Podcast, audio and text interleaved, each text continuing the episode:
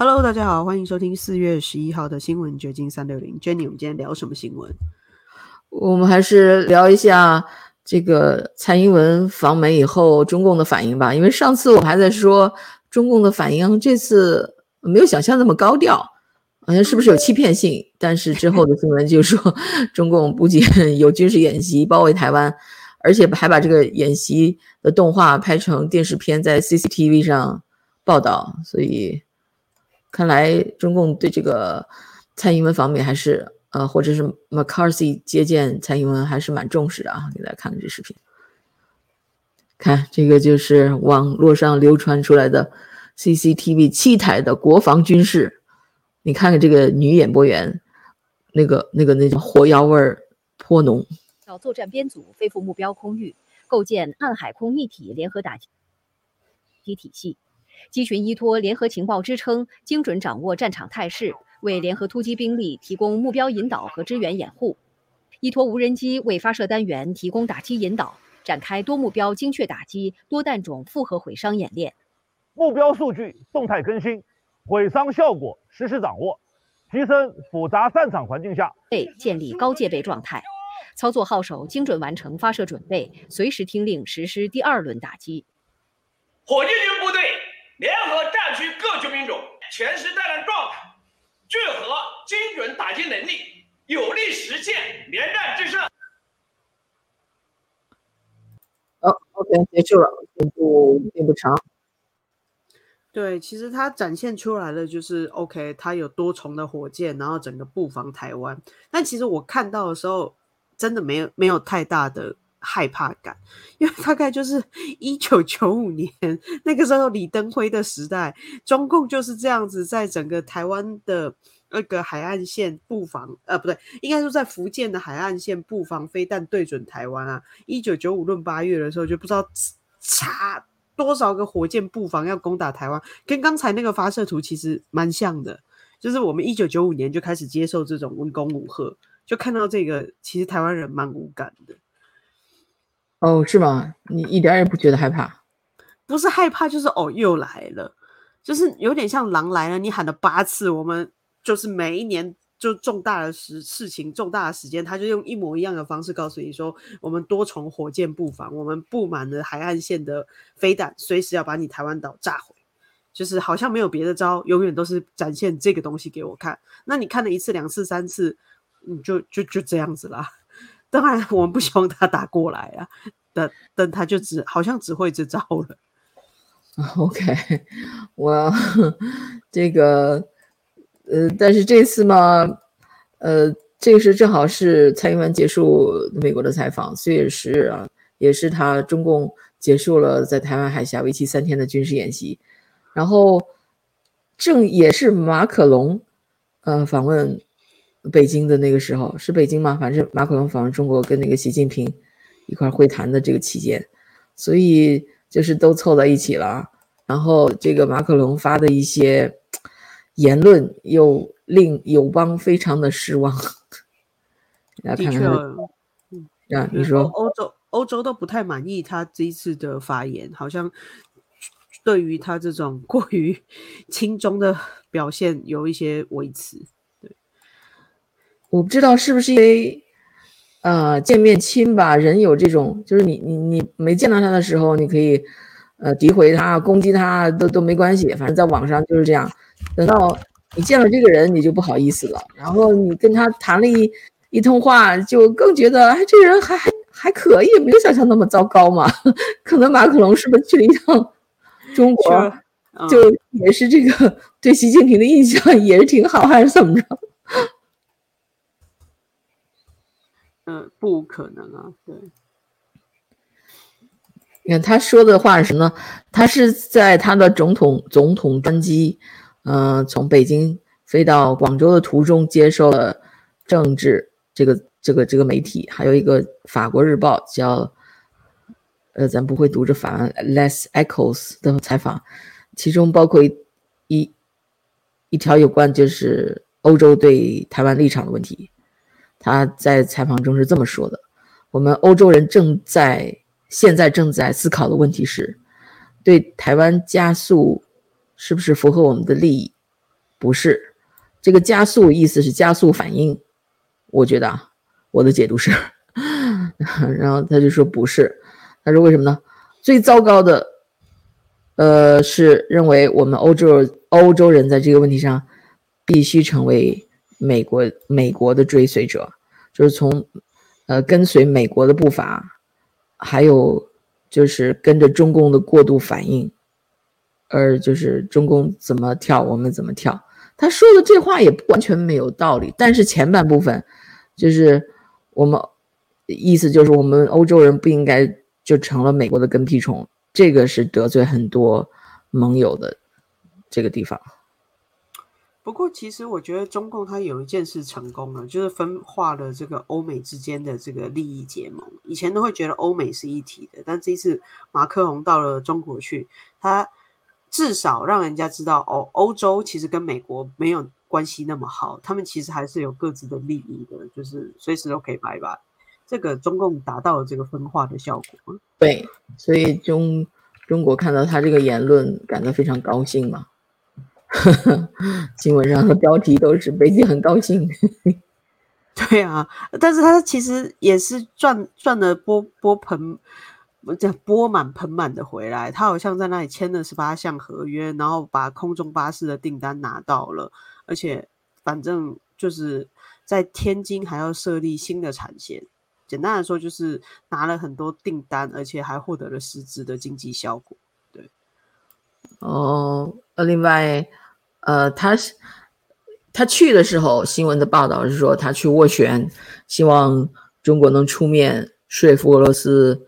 呃，退出乌克兰战争，但是显然这个努力是失败的，因为那个俄罗斯那方面那方面已经拒绝了那个习近平的所谓的和平倡议、调解倡议，不叫和平，就是调解倡议吧。呃，那个，所以他这方面失败的，但是看来他在你说的那些方面，他是蛮有收获。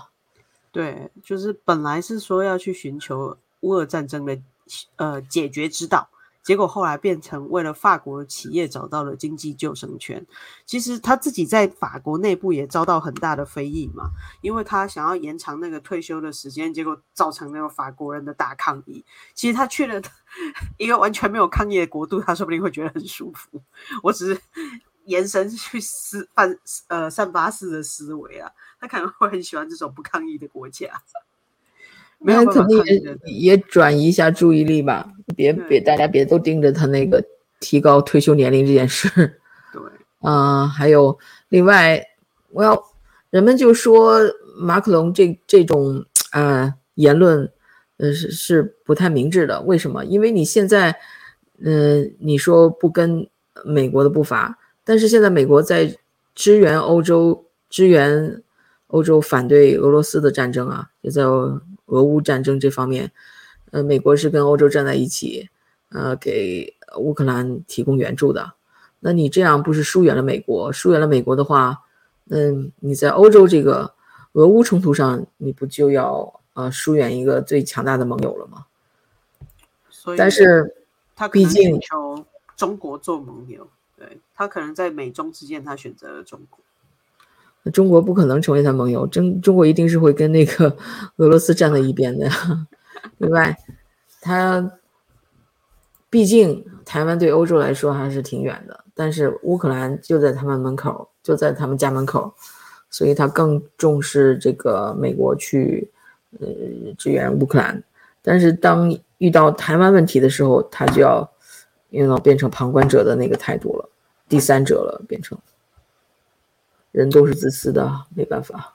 对，就人是自私的，国际间的利益也是自私的。对，我就觉得或许法国有一天跟俄罗斯结盟，我也不会太意外，因为毕竟他们也曾经结盟过啊，又不是没结盟过。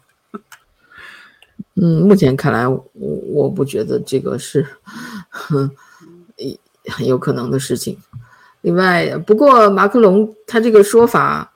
嗯，对大家也不是很以为然，就他可能是一时就这么随口说了，可能缺乏那么多的思考，就是没有想到会不会得得罪嗯美国这个盟友，在支援乌克兰的这个盟友，所以那个，但是他也没有呃 walk back，他也没有把这去修正，对，去去修正，然后但是法国的一些官员就好像帮他修正了，哦而且美国这方面也就是就不是说帮他修正了，但是法国的一些外交官就在回应这个问题的时候，就强调法国在台湾问题上立场没有改变，还是支持台湾的，这不就是帮他修正了吗？另外那个那个法国驻美大使在推特上也说，法国和欧洲始终是美国的亲密盟友和合作伙伴，跨大西洋关系至关重要，是世界国际秩序的支柱。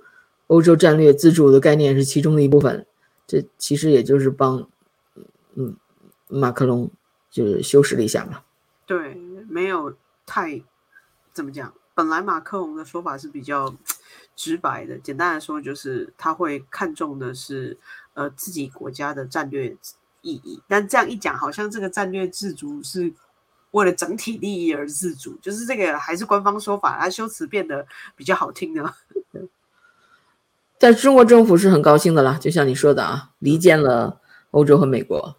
呃，中国政府表示支持马克龙的战略自治的概念，认为这是呃分裂欧美关系的有力武器。呃，欧那个什么那个那个那个《环球时时报》对吧？那个嗯红基金那是叫《环球时报》。对对对，中共的海嗯外发言的报纸这样。对，那煽风点火，还说这个这个《环球时报》的英文版还说马克龙这个呃这这番言论代表了欧洲那种有识之士的观点。不过下一个是德国的外交部长可能要去访问大陆，那他会不会有惊人的发言，也是大家关注的重点。就是可能被迫都会谈到这个台湾的问题吧。对，那他会怎么说呢怎么说呢？我觉得任何人去一趟中国，嗯，就会变节，或者至少受到污染。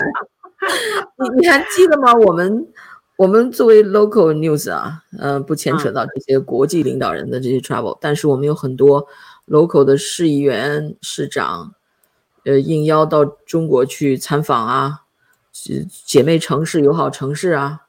呃，去了一趟以后，这些人就变了，就就变得很支持中国了。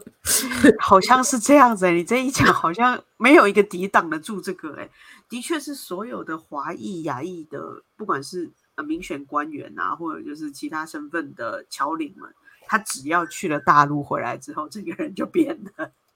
这不知道，当然是可以接受很多招待啦，或者是说理解说哦中国的发展啊，或者是对中共的那一套说法有一个更全面的理解。但为什么？反而去认识理解之后，不是更清楚，反而是更模糊，我觉得也很奇怪。然后他们这些应邀的，呃，这些访问都是官方安排好，中共那边安排好的，一路行程给他好吃好喝什么的，就很容易，you know，把他这美酒呃美女就给腐化了嘛。而且不光是华裔的那些民选官员，其实呃白人市议员跑那一趟，对也也变调调了，一回来就。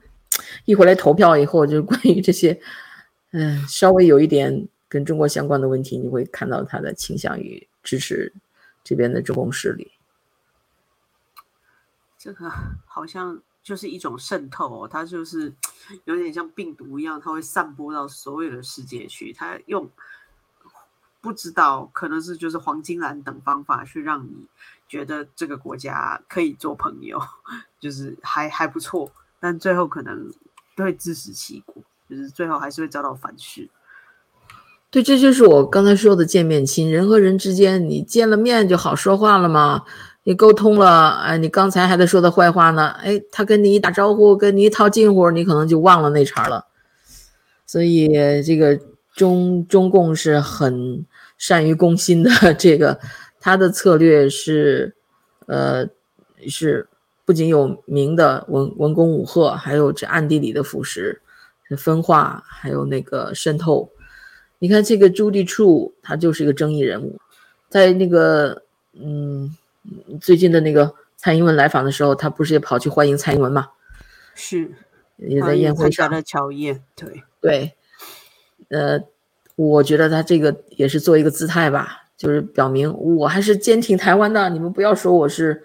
好像是中共的那种特务一样的，因为保守派一直在质疑他的立场，因为他跟中共的统战组织啊，华人这边的一些统战组织，把他当成一个呃标标榜呀，让他就发什么褒呃褒奖啊、证书啊、合影啊，跟他他朱棣处最爱参加 local 这些华人社团的活动了。是他自己可能都分不清楚 这些社团背后到底是谁，他也不知道。反正拉他去参加活动就去了。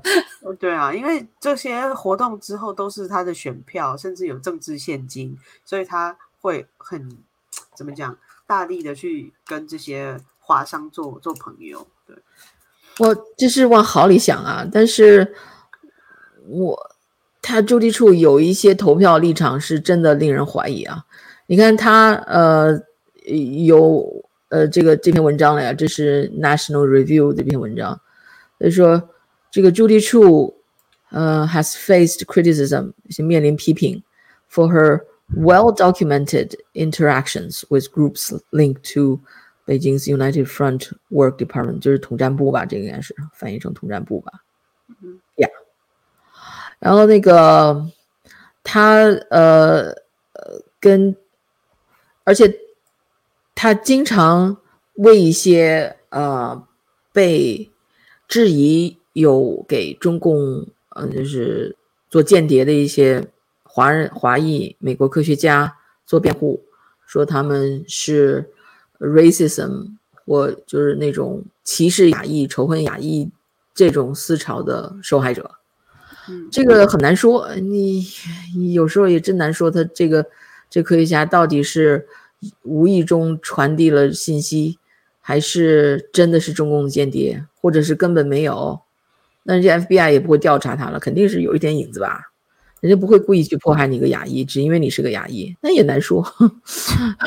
那可能因为你是个亚裔，就被人怀疑你是不是？哎呀，你你比如你是从大陆来这留学，然后在这里工作的，进入了一些高精尖的领域。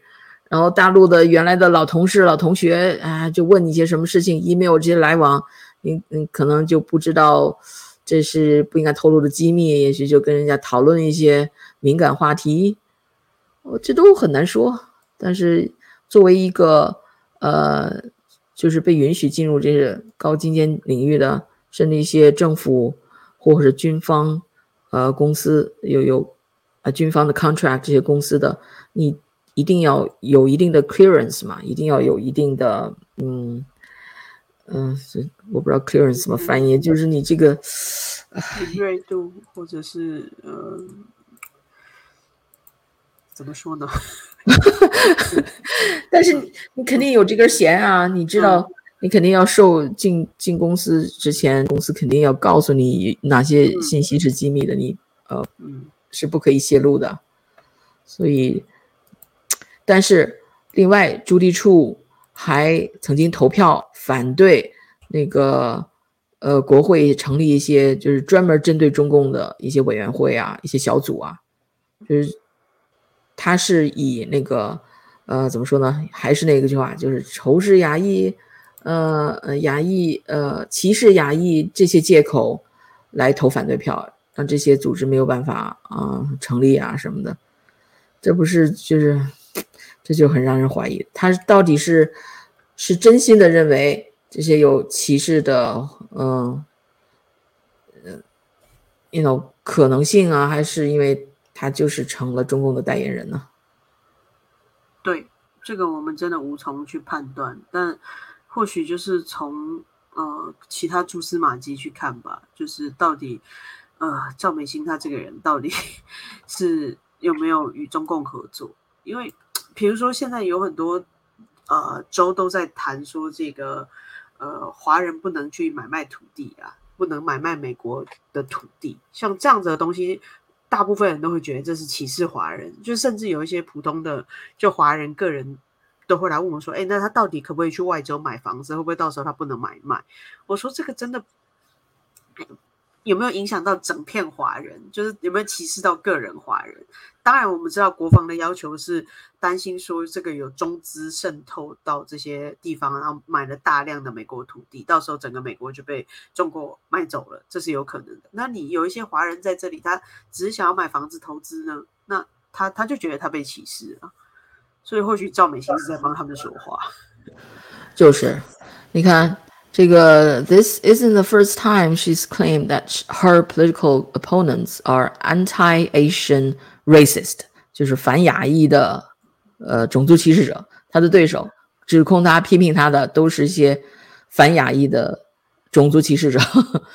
然后今年早些时候，然后这个赵美心又 voted against the creation of the new House Select Committee on countering the CCP， 就是呃，就是对对抗 CCP 的这么一个呃委委员会，他就是 vote against it，所以，然后他 she similarly warned that it would intensify xenophobic rhetoric，还是用那些种族歧视啊，就就跟那个赵呃不是跟那个是那叫什么克林顿一样，就是就就把那些保守派的都给都说人家是这个 phobic 那个 phobic，就是好像又呃又是种族歧视，又是呃一呃厌恶少少数族裔、有色人种、LGBT，呃就就这些东西，他就先给人扣一个大帽子，就他就以这个为借口，只要扣了一大帽子，就不用多解释了，就还挺有效的这个 tactic。嗯，唉，所以这个这是我们南加的首位啊，号称当年啊，他当选的时候，号称首位女性华裔成为国当选国会议员的这么一个华人，所以还挺有名的，所以把他拎出来单讲。另外，我觉得这篇文章写的很好，就是你读读了以后，你会觉得呃非常的 thorough，他把就是举举摆事实讲道理，他把双方的，就是呃朱棣处那边的说法也也也都充分的展现了，然后那个嗯一些保守派的媒体对他的这个批评也也都呈现很公正，他不是那种完全就是呃搞平衡，而是他真的是挺公正的，我觉得。嗯所以这篇文章的作者我要看一下，叫什么 Jimmy Queen，一个挺好的一个，这这是一个，我不知道是一算是一个报道还是一个 opinion，但是这个作者还是蛮，嗯三月三十号写的，近期才发布的哦。对，呀要做记者做到这样就可以了，我觉得。对，就是如果可以把两方面的事实都摆出来，然后让读者自己去判断，我觉得这个就已经是很难得的。因为人总是会有自己的立场啊，或你不自觉的会去偏袒某或喜好某你说的太对了。对做记者为什么难？就是你不由自主的会把自己的观点带到你的文章里，你不由自主的会去替作者去做出判断。你怎么能把你的观点 put aside，然后就是客观的来 evaluate 这件事情？这个就而又不是机械的去搞平衡，就是这边说了什么，那边你知道明知那边是官官方的也啊糊弄呃民众的撒谎的话，你也摆上去以示平衡，不是这样，这不是真正的 truthful 的报道。嗯 OK，先讲完那个，我们这我觉得应该梳理一下伊朗马斯克的 Twitter。最近他在 Twitter 上又非常活跃，当然那是他自己的平台，当然要活跃了。一方面发发表他的言论，呃，一方面又又能搞活他的一个平台，大家都嗯追追着他，看他又发一些什么东西。嗯，我看到啊，首先我看到的就是他声称，呃，这个乔治索罗斯，大家都知道是一很多阴阴谋论的那个主角嘛，就是他，他麾下有好多那个 non-profit 非盈利组织去呃支持那些左派的极左的那些嗯、政治人物竞选地方的官职，比如像 district attorney 啊这样的地方检察官呐、就最近包括呃起诉川普的那个叫 Alvin Bragg 吧，那个那个在纽约呃曼哈顿区的那个地方检察官，据说啊、他就是接受了索罗斯的那个政治现金而当选的，嗯，所以索罗斯是反正是他他就是好像给人感觉他是一个无所不能的这么一个人物，但他实际上都九十二岁了。嗯，那个马马斯克就声称，他现在索罗斯已经已经不是主事儿了，年纪太大了，九十二岁了。现在是他儿子在掌，呃，接手掌权了，在幕后搞事情。啊，这个我觉得，呃，当然媒体的报道是说，伊朗马斯只是提出了这样的这么一个 claim，没有证据来证明。我觉得这也不需要证据了，只要他知道，他不会随便瞎说的。我相信伊朗马斯克虽然喜欢调侃，喜欢诙谐，但是他不是那种故意撒谎的人。呃，你看啊，I'm told that his son is de facto in charge。呃，这他是在回应这个 Scott Adams 这个人的，他是一个漫画家嘛，最近被 cancel 了，因为他在那个他的 YouTube 频道上大放厥词，关于，哎呀，还是中就是黑人白人的这些言论，结果引起了很多的争议，然后他的那个他那个漫画作品都被各大杂志报纸都给 cancel 了，那就是这个 Scott Adams 吧，没有别的吧。Anyway，他说 My hypothesis about sorrows。Is that he is not fully aware of where his money goes or why。就是我认为啊，这个索罗斯，就是他根本都他都不知道他的钱去了哪儿了，投给哪儿了。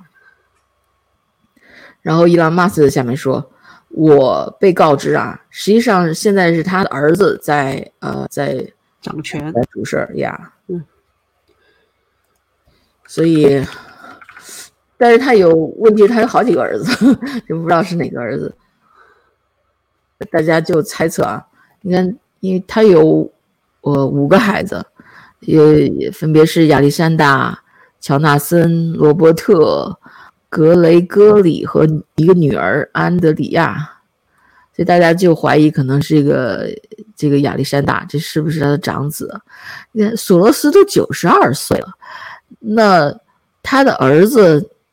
如果是跑不掉啊，对，No，他才三十九岁，这个亚历山的山大，Yeah，你看这句话，他说，尽管马斯克没有明确指出他指的是四个儿子中的哪一个，但是有几个线索指向了三十九岁的亚历山大。亚历山大是他父亲基金会的董事会主席，这个基金会资助了全球许多进步事业啊，这不叫进步事业，Progressive。就是那种极左的事业，实际上不是进步，只是突然发翻成激进会好一点。呀，把这些好词儿都给占用了。左派就是就是这样。非政府和非政府组织开放社会基金会是一个网络，拥有全球联动的运营，旨在促进民主、人权和新闻自由。它是全球最富有的基金会之一，比比尔·盖茨和 Melinda 盖茨基金会一样。呃，和比尔盖茨和梅琳达盖茨基金会一样，拨出数十亿美元用于促进公共卫生和发展。哇，这听着都挺好的哈。然后那个，这个四月八日，《纽约邮报》和福克斯新闻报道称，亚历山大·索罗斯已经悄悄成为事实上的白宫大使。自拜登总统上任以来，代表这位左翼的权力巨头访问了至少十四次。哦，就是代表他爸访问白宫已经有十四次了。就是现在，索罗斯已经老的走不动了，可能他这个三十九岁的儿子就开始帮他哎活动了。嗯，那那索罗斯九十二岁，九十二岁减去三十九岁，他是几几几岁把他生出来的？大概他在五十岁左右，他才生了这个儿子。对呀，哇哦，老年得子啊，那就算中老年得子吧。没想到他这么晚才才有小孩呀，嗯，那他肯定不是长子了吧？他不可能第一个儿子这么晚才生啊，所以我也蛮好奇的，哎，所以中间这位是不是就是他呀？对，他儿子。我看到拜登突然想起来，他最近宣布说他会继续参选二零二四，其实也不惊讶，但是听到还是吓了一跳，他竟然还要选，对。对啊，所以说到这儿，我想到一个笑话。嗯，哎呀，没办法，这个笑话实际上是伊朗马斯一个推，大家看看这个推啊。呃，你看啊，嗯，哦，咦，跑哪儿去了？我刚才看到的。哦，我得看到他那个笑脸才能知道。啊，哎呀，这下子又跑掉了。刚看到的时候，你要把它给锁住，否则就很难再找回来。他那个他也是评论另外一个人的推，那个人发的是推是说，就是呃，现在大家不都在搞那个 AI 嘛，什么 Facebook 也搞，谷歌也搞，然后那个 OpenAI 也在搞了那个 ChatGPT，就是 O OpenAI 搞的嘛，OpenAI 现在被那个 Microsoft 给收购了嘛，呃，然后那个。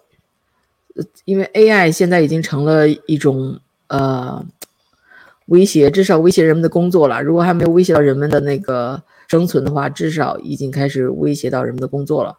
所以，呃，国会要要招这些大科技公司去做听证了。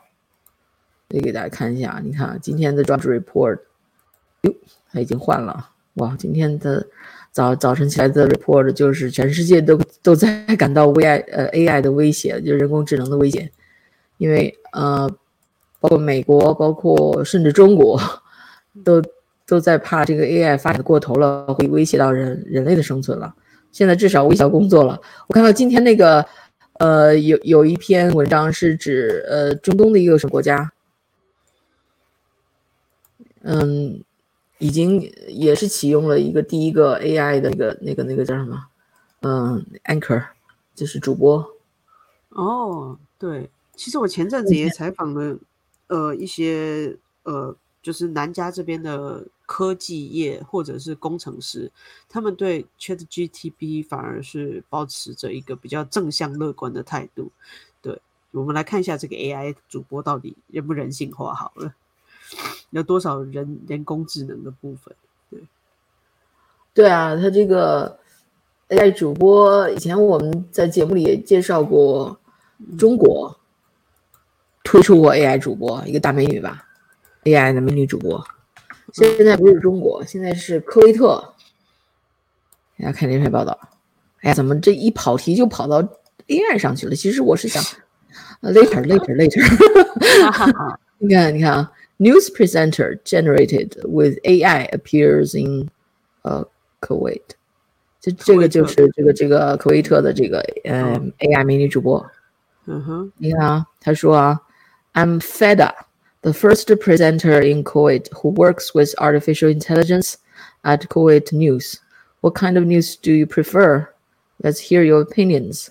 他在这个他用 阿拉伯语怎么说？这这这虽然是英语，因为阿拉伯语咱也不懂嘛，所以这个是法新社报道的，就是说这个叫 Feda 的这个呃 AI 女主播说，我就是科威特 News 科威特新闻社的，嗯，这个通过人工智能呃与人工智能合作产生的这个新闻主播，所以你们大家是想看到什么样的新闻呢？他还还提问呢，还挺那个。User friendly 的，对，他会用特别的科威特口音，而且在 Twitter 上面有自己的账号，目前已经有一百二十万的粉丝了。对，而且，呃，他这个 Feda 这个名字在科威特，在他们的阿拉伯语里面吧，是指那个 silver，就是银色和呃金属的意思，因为大家都觉得那个 robot 都是。银色的金属的那种制成的，大家看到那个，嗯，《I Robot》那电影里面不都是对嗯 Silver Robot 呢？所以他们就给他起了这么一个名字，挺贴切的。嗯，哎，扯远了。嗯，你说，你说，你说，你说，你继续说，我还没找到伊朗马斯那推呢。OK，我就说这些呃工程师他们都觉得这个呃人工智能其实是。解放人类，他们用的词就是解放啊，就是让人有更多时间去想一些创新的事。就是说，人类他的工作不会被取代。很多人都跟我举的例子是，那个以前是汽车发明的时候，很多城市禁止让汽车进入的，因为汽车会吓到马。但是后来人们会渐渐的发现，OK。马车实在很不方便，那汽车比马车越方便很多。那大家开始学开汽车，拥有了使用汽车的能力之后，马车也就退出了这个时代的潮流。所以他们认为这个 Chat GTP 应该也要，就是大家去习惯它、使用它，而不是去禁止它或恐惧使用它。但是不可避免的，它还是有一些隐私权的问题啦，或者很容易产生偏见，因为它是呃大量的数据在。工人们去呃运算使用嘛，等于说他是一个非常好的学习者，但是他的甄别啊，还有这个贴标签的工作还是人在做的，因为那个部分是人去限定，所以还是会产生偏见。偏见其实是来自于人，而不是来自于机器，因为机器是一个超级学习者。是人在贴标签的时候，造成了这个 AI 输出会有偏见，或者是散播错误的言论。这种理论听着也挺有道理的。问题就是，我举只举个简单的例子啊，嗯，你像美国，他把一些低等的工作都输出到中国去了，中国变成失业工厂，把那些他不屑于做的工作，一些重复性的劳动，呃，就是那些流水线工作输出了，结果最后连美国连那个。普通的那些医疗用品、口罩啊，什么都不会做了。你说你真的把这些你认为很低级的、很重复的劳动，真的要都给 AI 去做了？到有一天，你你是不是人连最简单的事情都不会做了，失去这个能力了？有没有这个可能？我觉得不无可能。但这些科学家他们有一个限定前提，就是人要很有创造力，人都不断的在思考。他认为这个 AI 做的事情就是把人。用很多时间释放出来去做思考啊，还有创作力。他们也提到了手作的重要性哦。他们认为人无法被取代的原因就是有手做的实践性。其中一个科学家他说他他在 NASA 工作，然后他就说他现在都不敢不太敢聘那种从中国大陆出来的人。那些学生的数学能力都超好，但是实验能力超差，就是动手实践的能力出乎想象的差。他觉得就是一个。科学家最重要的可能还是动手操作实验的能力，那这个东西 AI 是无法取代的，所以他们也强调这个实践还有动手的能力。OK，那就是只能是呃，拭目以待了。对，现在也很难预测。我终于找到那个笑话了。OK，我们来看看那个笑话。我就说那个科学家的解释有点好笑，他认为 ChatGPT 就是。高级的大陆的 研究生，就是他学习超强，但是他不创新，他只能帮人打工，他就是两脚输出，然后他就是被动的去发展。那我觉得这也是他的一种偏见呐。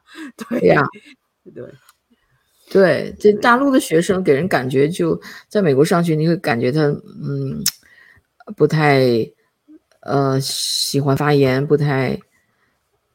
对他没有自主性，他不会去表达自己的想法，或者是说他的实践能力不太高，就只能给人打工。其实那个那个科学家的说法，就是这种是只能给人打工的人，永远不会变成领导者。对，这是对大陆呃来的这些留学生的一种偏见。但是你看，也正是这些留学生让中国大陆的科技飞速发展嘛，比如 WeChat，这叫什么？微博还是什么？WeChat 是什么？微信哦，Sorry，微信，微博是什么来着？Anyway，微信这个东西连伊朗马斯都很佩服，他要把这个，呃，对，今天另外一个关于伊朗马斯的新闻就是他已经把 Twitter 这个公司给并到去他的 X Corp 里边。他这个 X Corp 就是他要营造一个一个 X App，这个 X 是包罗万象的。呃，他以前在自媒体采访他的时候，他就说他很喜欢。微信这样的，你在微信上什么都能干，付费什么什么什么都能干，他那就是他的理想目标。当然，他这个 X App X App 说不定比那微信还要强大，就把你生活的方方面面都包括进去了。所以他已经走到这一步了，他已经逐步在实现他的理想了。他已经把 Twitter 公司都并到他的 X Corp 里边了。没有错。回来再讲他这个笑话，你看这这个这个叫 Chris 的这个网友他就说了啊，I'll bet。the Google Bard executives are just purposely doing a bad job so they don't get caught before the next Senate hearing committee, where they have to explain how AI works to people in their 80s for three weeks. 就是美国的嗯、呃、Senate 嗯、呃、那叫参议院又要举行听证会了，又要把那些呃搞 AI 的那些科技公司给召集来，呃呃质询他们。所以这位网友就说：“我我打赌。” 这个 Google 那个 Bard 那个 AI 系统，他那些高管为什么把这个 Bard 系统做的这么糟糕？他肯定是故意的，他就是为了避免被招去参加这样的听证会。这个听证会这样 要给那些七老八十的人，要 people in their eighties，八十多岁的人，三个星期要跟这些八十多岁人解释 AI 是怎么 work 的，你说这这这是多么糟心的一件事啊！呀，然后伊朗马斯克就哈哈大笑，对的，因为你刚才提到那个拜登 对，老的那个样子。是之前我们讲到 George Soros 九十二岁了，就是说这些老人，正是这些老人还在主主宰这个世界，但是这个世界已经已经有这么大的变化了，我不知道他们能不能又能理解得了 AI 是怎么 work 的。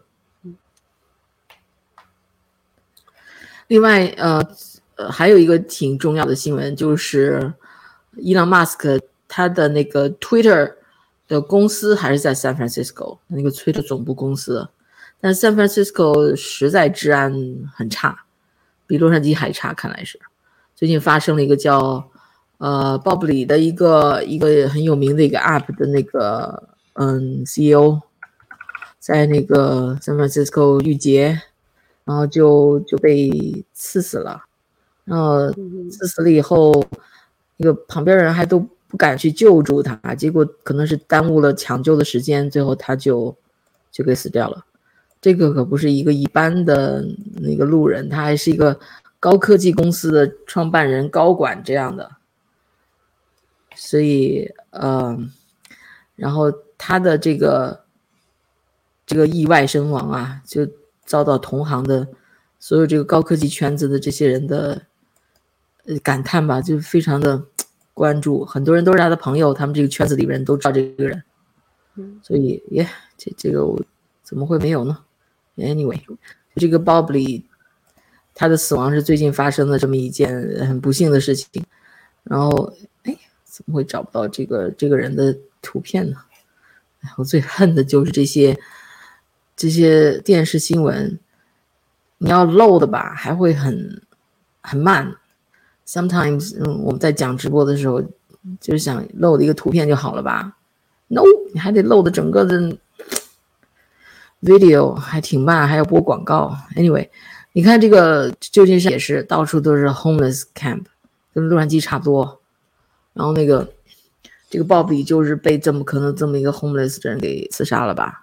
好像我没太读他的他 case 的细节，他遇劫的细节。Anyway，这个人，嗯、他在旧金山的这个这个朋友就在推特上发表了这么一段话，伊伊朗马斯克也也准也也在下面评论了，也这个是他们都感到很痛心的一件事情。我他就在呼吁旧金山的民警官员，你们是不是应该干点正事儿啊？我我给大家找出来那个视频给大家放下。我觉得那个讲的是挺中肯的，因为这是关系到，呃，他们切身利益的嘛。他们，因为这是他们身边的一员，就就这么被打死了。就是说，你以后还要在旧金山要工作的话，啊，怎么办？这谁还敢在那工作呀？那高科技的总部是不是都要迁出旧金山，找个安全点的地方？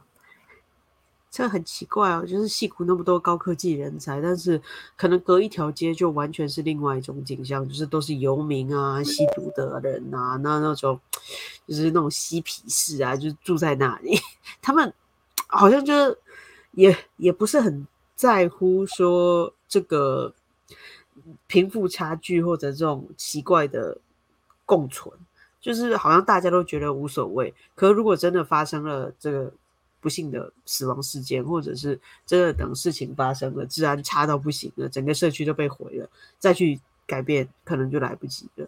因为这个现象已经存在很久了，就是不止在戏谷、洛杉矶这边也是。就我前几天进当趟，我整个就是只想快速的划过，就旁边是四星级、五星级酒店，那隔一条街就是游民帐篷，然后就是那种随地便利的人。但是隔壁一条街，只差一条街就是光鲜亮丽的国际大旅馆，太奇怪了。对，他也提到洛杉矶的发生的一些 murder，嗯，大家看一下他讲的蛮好的。with the people that they think are safe to I'm release. on. sorry, computer slow. I didn't know Bob Lee, but I, I know many people who knew him, and I was getting texts. And obviously, we feel really bad for him, his whole family. 啊，他就说他并不是直接认识 Bobley 这个人，但是他认识认识他的人。 his kids, 哦，他是 the father, Cash 一个 app 的 workers, founder。 friends. We don't know exactly what happened yet, but I think we suspect, and I would bet dollars to dimes, that this story is very similar to a case we had in LA recently, the Brianna Kupfer case, where a young woman was basically stabbed for no reason by a psychotic homeless person who had been through the revolving door of the jail and criminal justice system 所以他就说，我们现在还不知道这个案情的细节，但是我们都怀疑可能跟洛杉矶 UCLA 这个漂亮女生被刺刺刺伤二十六次被刺刺死这个事件是类似的，也是一个游民。然后这个游民呢，就是进进出出这个这个派出所好几次，因为现在这个 soft on crime 这些政策以逮着他就放掉他，也不会把他关起来，所以这种人就在街上泛滥。system who could have been locked up, who was arrested multiple times, but was not kept locked up because of this push for decarceration. And you can argue that maybe it'd be better for that person to be in mandatory treatment or in a, even a, maybe a, a mental asylum. But this idea of just releasing these people onto the street, I just think is an outrageous abdication of responsibility by our elected officials who run the criminal justice system, who pass our laws.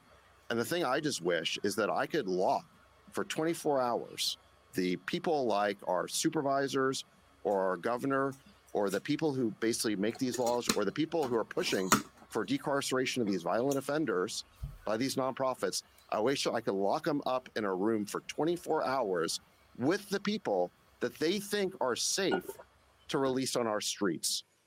Let's see if they really would take that test. Because it seems to me that these these elected leaders and these nonprofits who are pushing for these outcomes, they are setting loose on us a predatory, criminal, or psychotic element that jeopardizes our safety and makes these cities unlivable. And we should not tolerate that. And quite frankly, the responsibility goes beyond those elected leaders. It goes to all the voters as well, because we keep putting up with this. And where was our governor when this happened? He was in Florida doing some sing along at some high school where he was trolling Ron DeSantis because DeSantis had taken on DEI at that school. So that's where Newsom was, and he's extremely popular in California. Fighting culture wars instead of saving Fighting culture wars in a, in a distant state, instead of basically fixing the criminal justice system in California. It's even worse than that because he's actually shut down two prisons and released lots of people. So where is the push for criminal justice reform in California and protecting the citizenry? Until the voters in San Francisco and California start demanding this, there's never going to be a change. And at the So same time, start listening to Gary Tan. You know, Yeah. just But vote it- for whoever the f- Gary Tan tells you to vote for. Okay. I, w- I think it's a probably a good. I, I I can't disagree. 嗯，结束了。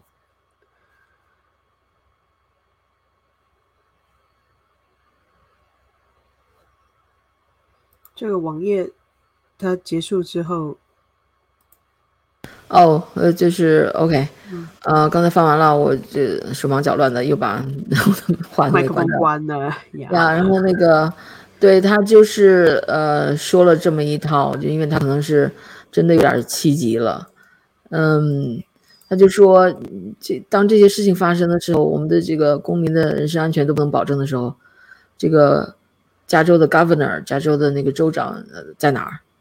这个最近州长又跑到那个红州，就是像 Texas 啊、Florida 啊，特别是 Florida 那种地形地方，去去跟那个 Round the Centers 去 fight the cultural war，要文化战争，要跟人发动文化战争，要用他们加州的我们加州的他们所极左派的那种 woke culture 来代替 traditional culture，所以他根本就不管人人们的生计，而去跑去 fight the cultural war，带着带着这个呃呃极左民主党的这个任务 去跑去搞那一些，所以嗯非常不满。呃，我希望，我觉得呢，怎么说呢？这个就像他说的，这也不光是加州的这什么 supervisor 啊，这些 governor 这些官员的问题，加州的选民也是同谋者呀。你选民一再的 tolerate 这样的民选官员，一再的选出这样的这样的民选官员，那你这些民选官员的政政策后果你就要承担呢。所以我，而且这些大科技，包括 Twitter，包括呃 Facebook，这 social media，它就是不断的给人灌输这种 culture 啊，woke culture，这种所谓的那种觉觉悟了的那种极极左的反人类的后现代的一些文化，把把给人洗脑。这这个这些科技公司、科技的高管和他们的创办人本身。也是助了一臂之力吧，把把这个现状搞成这个样子，所以谁也别怪谁。就是我觉得这样，你这么讲，倒真的有一点因果 因果报应了。这个因果造成的，你也说不上谁谁更更无辜，都好像没有人是无辜的。所以，我非常呃，因为同情他的愤怒，而不是同情了。我们都是身处。加州，他在北加州，我们在洛杉矶，他在旧金山，同样的很，同样的这样的环境。现在你去当趟洛杉矶，真的就是都是那些 homeless，呃，tent camp，非常触目惊心，跟第三世第三世界国家那样。嗯，就而且他很奇怪，他们就选择在最繁华的地方，就是在整个城市，就是平常大家最。光鲜亮丽的地方，在那边定居，在那边扎帐篷。我不知道是比较容易乞讨吗，或者是在那里比较比较好生活？其实我蛮难理解他们选择在那边住的。呃，而且非而且是在政府的允许下，你要政府不允许，要是 LAPD 或者是去驱逐对老三这个 County Sheriff 去驱逐的话，他们也不可能在待着呀，但是不敢驱逐嘛。对，然后。要征税啊，征税来给他们建一些呃 affordable housing。可是，在加州，加州的那个法律监管又很严格，就是对企业的各种的 regulation 又非常繁杂、繁文缛节，让加州的 housing market 就是高于全美的任何其他的州。加州就是属于那房地产最贵的那一州啊。并不是说加州的地也真有那么金贵啊，只是因为它这个一层一层的那个政府的那些繁文缛节，让建商最后的成本就变得那么贵了。要建一个房子的话，所以呃就是一个恶性循环。然后他又不断的以这个呃 affordable housing 要给大大众要缓解这个住房呃压力，要要建筑一些呃比 cheap 的或者是 inexpensive 的住房。嗯，为借口来征税，然后征的税呢，并没有真正用得到改善人们住房上面，而是变本加厉的，就是把加州变成了一个高税收，嗯，呃，很多的 regulation 大政府这么一个，嗯，这么一个州。的确，我之前看一个数据，好像加州拥有房子的人好像只占百分之十八，就是这个拥拥有房子的人太少了，大部分人都是租房子或者就是 homeless。对啊，是，但但是大家还是赖在加州，因为这里气候实在太好了。不过也很多人都已经离开加州了，加州的 exodus 已经持续好多年了，最近还在加剧。最近一次的人口普查。统计这个洛杉矶县又是流失人口啊，又是上榜的，给大家看看这个纪录片啊，这是 Epoch TV 上的最新推出的，呃，要到呃四月二十一日才可以看的这么一个纪录片，名字就叫《Leaving California: The Untold Story》。嗯，但是呢，我们现在可以看到它的预告片，呀，预告片给大家看看。the homeless problem is getting worse. It's not getting better. Crime is getting worse. It's not getting better. Regulations are getting worse. It's not getting better. People are bailing on California in record numbers. More than half of Californians are considering moving. It might be harder to find a U-Haul than to find your next home. The exodus of people moving out of California is not new. No sane person would want to leave California if they could make it here. For the first time ever, people are leaving. In 2020, California lost 650,000 people. First time in my lifetime I've heard that. I'm leaving California. Why you should consider moving. Lately, it's been an ongoing struggle to stay. Several high profile companies like Tesla have moved their headquarters. I'm out of here. This place is going to sink. Watch. They already have high taxes. This is just the tip of the iceberg. California treats businesses like criminals and taxpayers like organ donors, and people get tired of it. Here's some of our costs. Drivers are paying at $7.39 a gallon. $3 million. This is like a normal house. Our problems are man made. All you have to do is pay attention. Here is what I found. I can't be the only person who's seeing this. The California legislature it can't go on forever like this. This is a form of self destruction. When I came here 22 years ago, it was a different California. Where is the state headed? California will deteriorate. Where'd the money go? This is because of stupid policies. There's no other word for it. The politicians are making money off our problems. People were tricked. They're being lied to, and their way of life is being destroyed. There's a lot of people that you would be surprised by their stories. My entire family is leaving. You know, we left all of our friends behind. Hey, live a day or two in our shoes. We're going to lose the very core values that built this state. California's bad ideas go national really fast. And if California fails, the United States failed.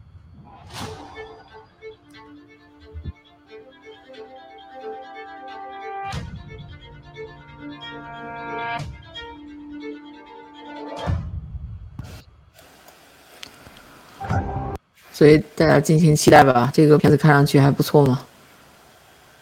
对，我觉得这个也可以让大家了解一下，说加州为什么这么多人大逃亡。这的的确是一个很宜居的州，但是好像真的加州居大不易，你要在这生活还蛮艰难的。对，我们现在还可以在这里苟且偷安，我不知道什么时候我们这样的人都受不了了。我们住的不是最，嗯，最地皮最贵的那种好区，还。所以还能够凑合着吧。的确，OK，那我们今天就聊到这。好，拜拜，拜拜。